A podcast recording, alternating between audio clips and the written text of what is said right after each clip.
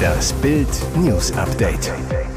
Es ist Sonntag, der 10. September und das sind die Bild meldungen Entscheidung gefallen. Flick weg. Kommt jetzt dieser Top-Trainer?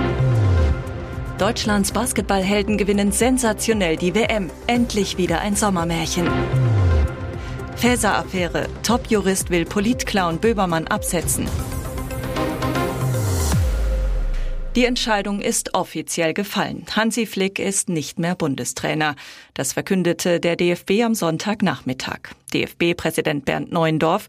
Die Gremien waren sich einig, dass die A-Nationalmannschaft der Männer nach den zuletzt enttäuschenden Ergebnissen einen neuen Impuls benötigt. Wir brauchen mit Blick auf die Europameisterschaft im eigenen Land eine Aufbruchstimmung und Zuversicht. Für mich persönlich ist es eine der schwierigsten Entscheidungen in meiner bisherigen Amtszeit, denn ich schätze Hansi Flick und seine Co-Trainer als Fußballexperten und Menschen.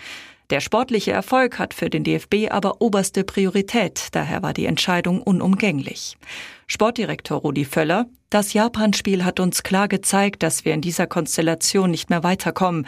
Für mich ist das kein einfacher Moment, denn ich bin im Februar beim DFB angetreten, um Hansi Flick mit all meinen Möglichkeiten zu unterstützen, ihm den Rücken freizuhalten, damit er sportlich erfolgreich sein kann.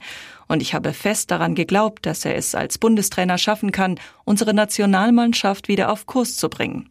Jetzt hat er den Glauben verloren. Dienstag gegen Frankreich werden Sportdirektor Rudi Völler und Hannes Wolf auf der Bank sitzen. Als Favorit für die Flick-Nachfolge gilt Julian Nagelsmann. Sein Vertrag beim FC Bayern läuft allerdings noch. Mehr Hintergründe zum Flick aus nach der 1 zu 4 Pleite gegen Japan gibt's auf Bild.de. Deutschland ist Basketball-Weltmeister. In einem dramatischen Finale besiegen unsere Riesen Serbien mit 83 zu 77, holen sich tatsächlich den WM-Titel. DBB-Kapitän Dennis Schröder, unglaublich, auch wie wir es getan haben, gegen die stärksten Teams, Weltmeister. Wir haben es am Ende geholt, in der ganzen WM. Es war nicht nur ein Spieler, es war die ganze Mannschaft. Das ist das, was uns am Ende ausmacht, dass wir immer zusammenbleiben. Wir sind ein Team und deswegen haben wir den Titel geholt. Der Trainer hat uns gepusht und uns viel Selbstbewusstsein gegeben. Und Schröder weiter. Ich habe sehr viel harte Arbeit reingepackt. Wir wollen einfach unseren Respekt. Mehr brauche ich nicht zu sagen. Wir sind ein Team. Ich bin zehn Jahre am Start. Ich will nichts mehr über meinen Namen hören. Zur Einordnung. Wir waren vorher noch nie in einem WM-Finale. Unser einziger internationaler Titel war der Europameistertitel vor 30 Jahren mit Trainer Svetislav Pesic, der heute die Serben coacht. Sogar mit unserem allzeit größten Dirk Nowitzki schafften wir nur WM-Bronze 2002 und EM-Silber 2005. Sie demonstrierten für Weltoffenheit und Toleranz und wurden voller Hass attackiert. Nach dem Christopher Street Day in Halle sind am Wochenende mehrere Menschen von einer brutalen Schlägertruppe angegriffen worden. Eines der Opfer erlitt dabei schwere Verletzungen. Nach ersten Ermittlungen der Polizei wurde am Abend nach dem Umzug eine Gruppe am Schülershof von vier fremden Männern angesprochen und übel beschimpft. Dabei ging es nach Bildinformationen um die sexuelle Orientierung der CSD-Teilnehmer. Es fielen homophobe Beleidigungen. Dann prügelten die Männer los. Die Personen mit südländischem Erscheinungsbild attackierten in der Folge die Gruppe mit Schlägen und Tritten, erklärte eine Polizeisprecherin. Dabei wurde ein 41-jähriger Mann so schwer verletzt, dass er danach in ein Krankenhaus gebracht werden musste. Drei weitere Opfer wurden vor Ort vom Rettungsdienst behandelt. Nach dem Angriff konnten die Täter flüchten. Die Polizei leitete sofort eine Fahndung ein, mit Erfolg. Noch in Tatortnähe konnten Beamte zwei der mutmaßlichen Schläger stellen. Es handelt sich dabei um zwei Afghanen im Alter von 16 und 20 Jahren. Im August hatte es beim ersten Christopher Street Day in Weißenfels in Sachsen-Anhalt Störungen durch mutmaßliche Rechtsextreme gegeben. Der Staatsschutz ermittelt. Faeser-Affäre. Top-Jurist will Politclown Böhmermann absetzen. So etwas hat es in der Geschichte des öffentlich-rechtlichen Fernsehens noch nie gegeben. Der ZDF-Komiker Jan Böhmermann steht im Zentrum der Affäre um Innenministerin Nancy Faeser von der SPD. Bild berichtete. Denn Böhmermann hatte die, sich später als haltlos erwiesenen Vorwürfe gegen Ex-Cyberchef Arne Schönbohm in seiner Sendung öffentlich gemacht. Wie Focus Online berichtet, wurde Schönbohm laut eines internen Ministeriumsvermerks aufgrund der aktuellen Vorwürfe, die nach der Ausstrahlung der ZDF-Sendung ZDF Magazin Royal vom 7. Oktober verbreitet wurden, abgesetzt. Wegen der Sendung sei in der Öffentlichkeit das Vertrauen in die Amtsführung nachhaltig beschädigt. Schönbohm soll angeblich Russenkontakte gehabt haben, doch das war nachgewiesenerweise falsch. Der renommierte Bonner Staatsrechtsprofessor Christian Hilgruber ist entsetzt, fordert in Bild, es ist höchste Zeit, diesem Politclown in einem öffentlich-rechtlichen Sender, den wir mit unserem Rundfunkbeitrag mitfinanzieren, seine Spielwiese zu nehmen. Mehr Hintergründe lesen Sie auf Bild.de. Und jetzt weitere wichtige Meldungen des Tages vom Bild Newsdesk.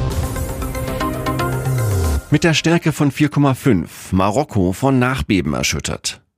Nach dem verheerenden Erdbeben in Marokko hat es am Sonntagmorgen ein Nachbeben gegeben. Das Land sei gegen 9 Uhr Ortszeit von einem neuen Beben erschüttert worden, sagte Nasser Jabeur, Leiter einer Abteilung des Nationalen Instituts für Geophysik der marokkanischen Nachrichtenseite Hespress. Die US-Erdbebenmatte USGS verzeichnete eine Stärke von 3,9. Das Epizentrum des Nachbebens lag laut Hespress etwa 80 Kilometer südlich von Marrakesch, ähnlich wie das erste Beben. Ob es in der Folge weitere Opfer gab, ist nicht bekannt.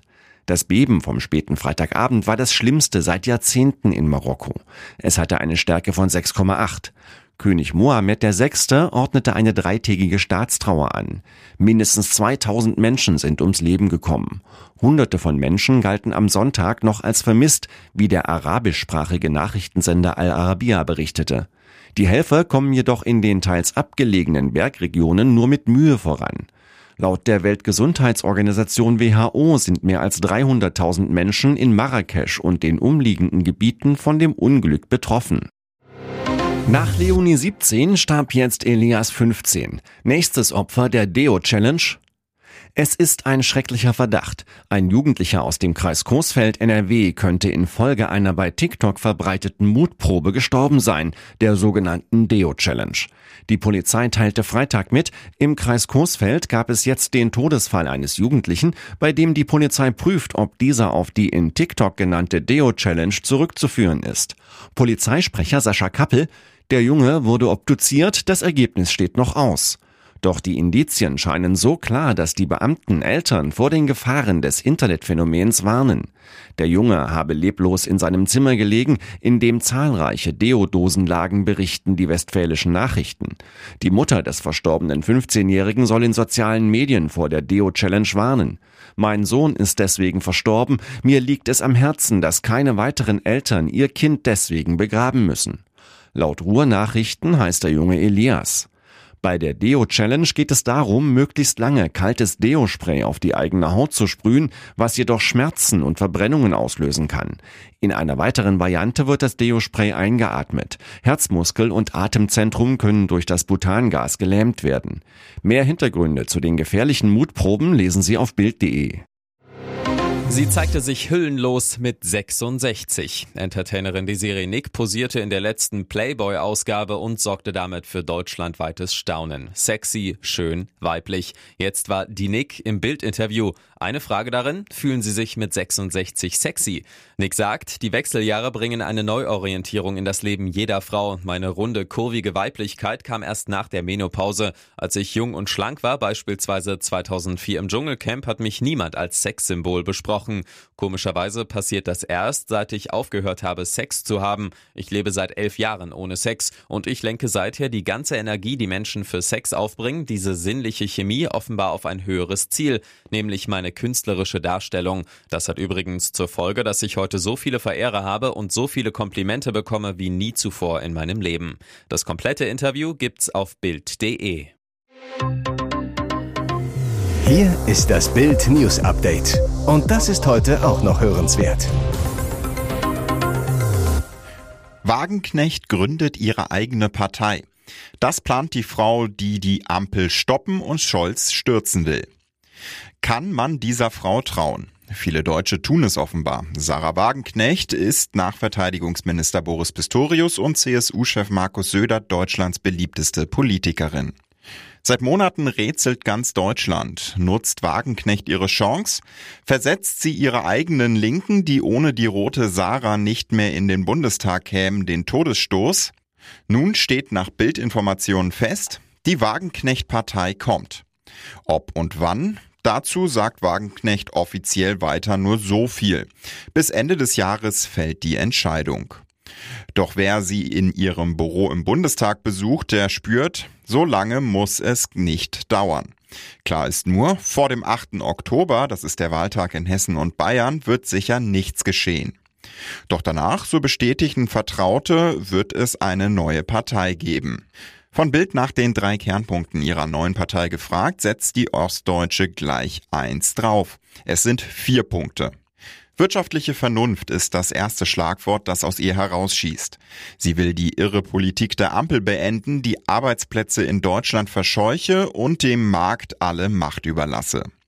Soziale Gerechtigkeit heißt höhere Löhne, mehr Geld für Arme. Gegenmittel?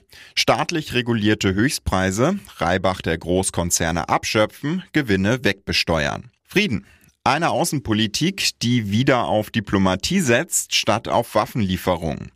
Mit Russland müsse ein Frieden her um jeden Preis. Der Wirtschaftskrieg gegen Putin schade nicht Putin, sondern unserer eigenen Wirtschaft. Freiheit. Damit meint Wagenknecht den Umgang mit anderen Meinungen. Menschen werden ausgegrenzt, wenn sie den Mainstream verlassen, so Wagenknecht. Ihre Partei werde das Sprachrohr der Menschen, die die AfD als Akt der Notwehr wählen. Viele schreiben mir, wenn sie nichts machen, dann wähle ich aus Verzweiflung die AfD. Das sind keine Rechten, keine Extremisten. Diese Menschen verdienen ein seriöses Angebot.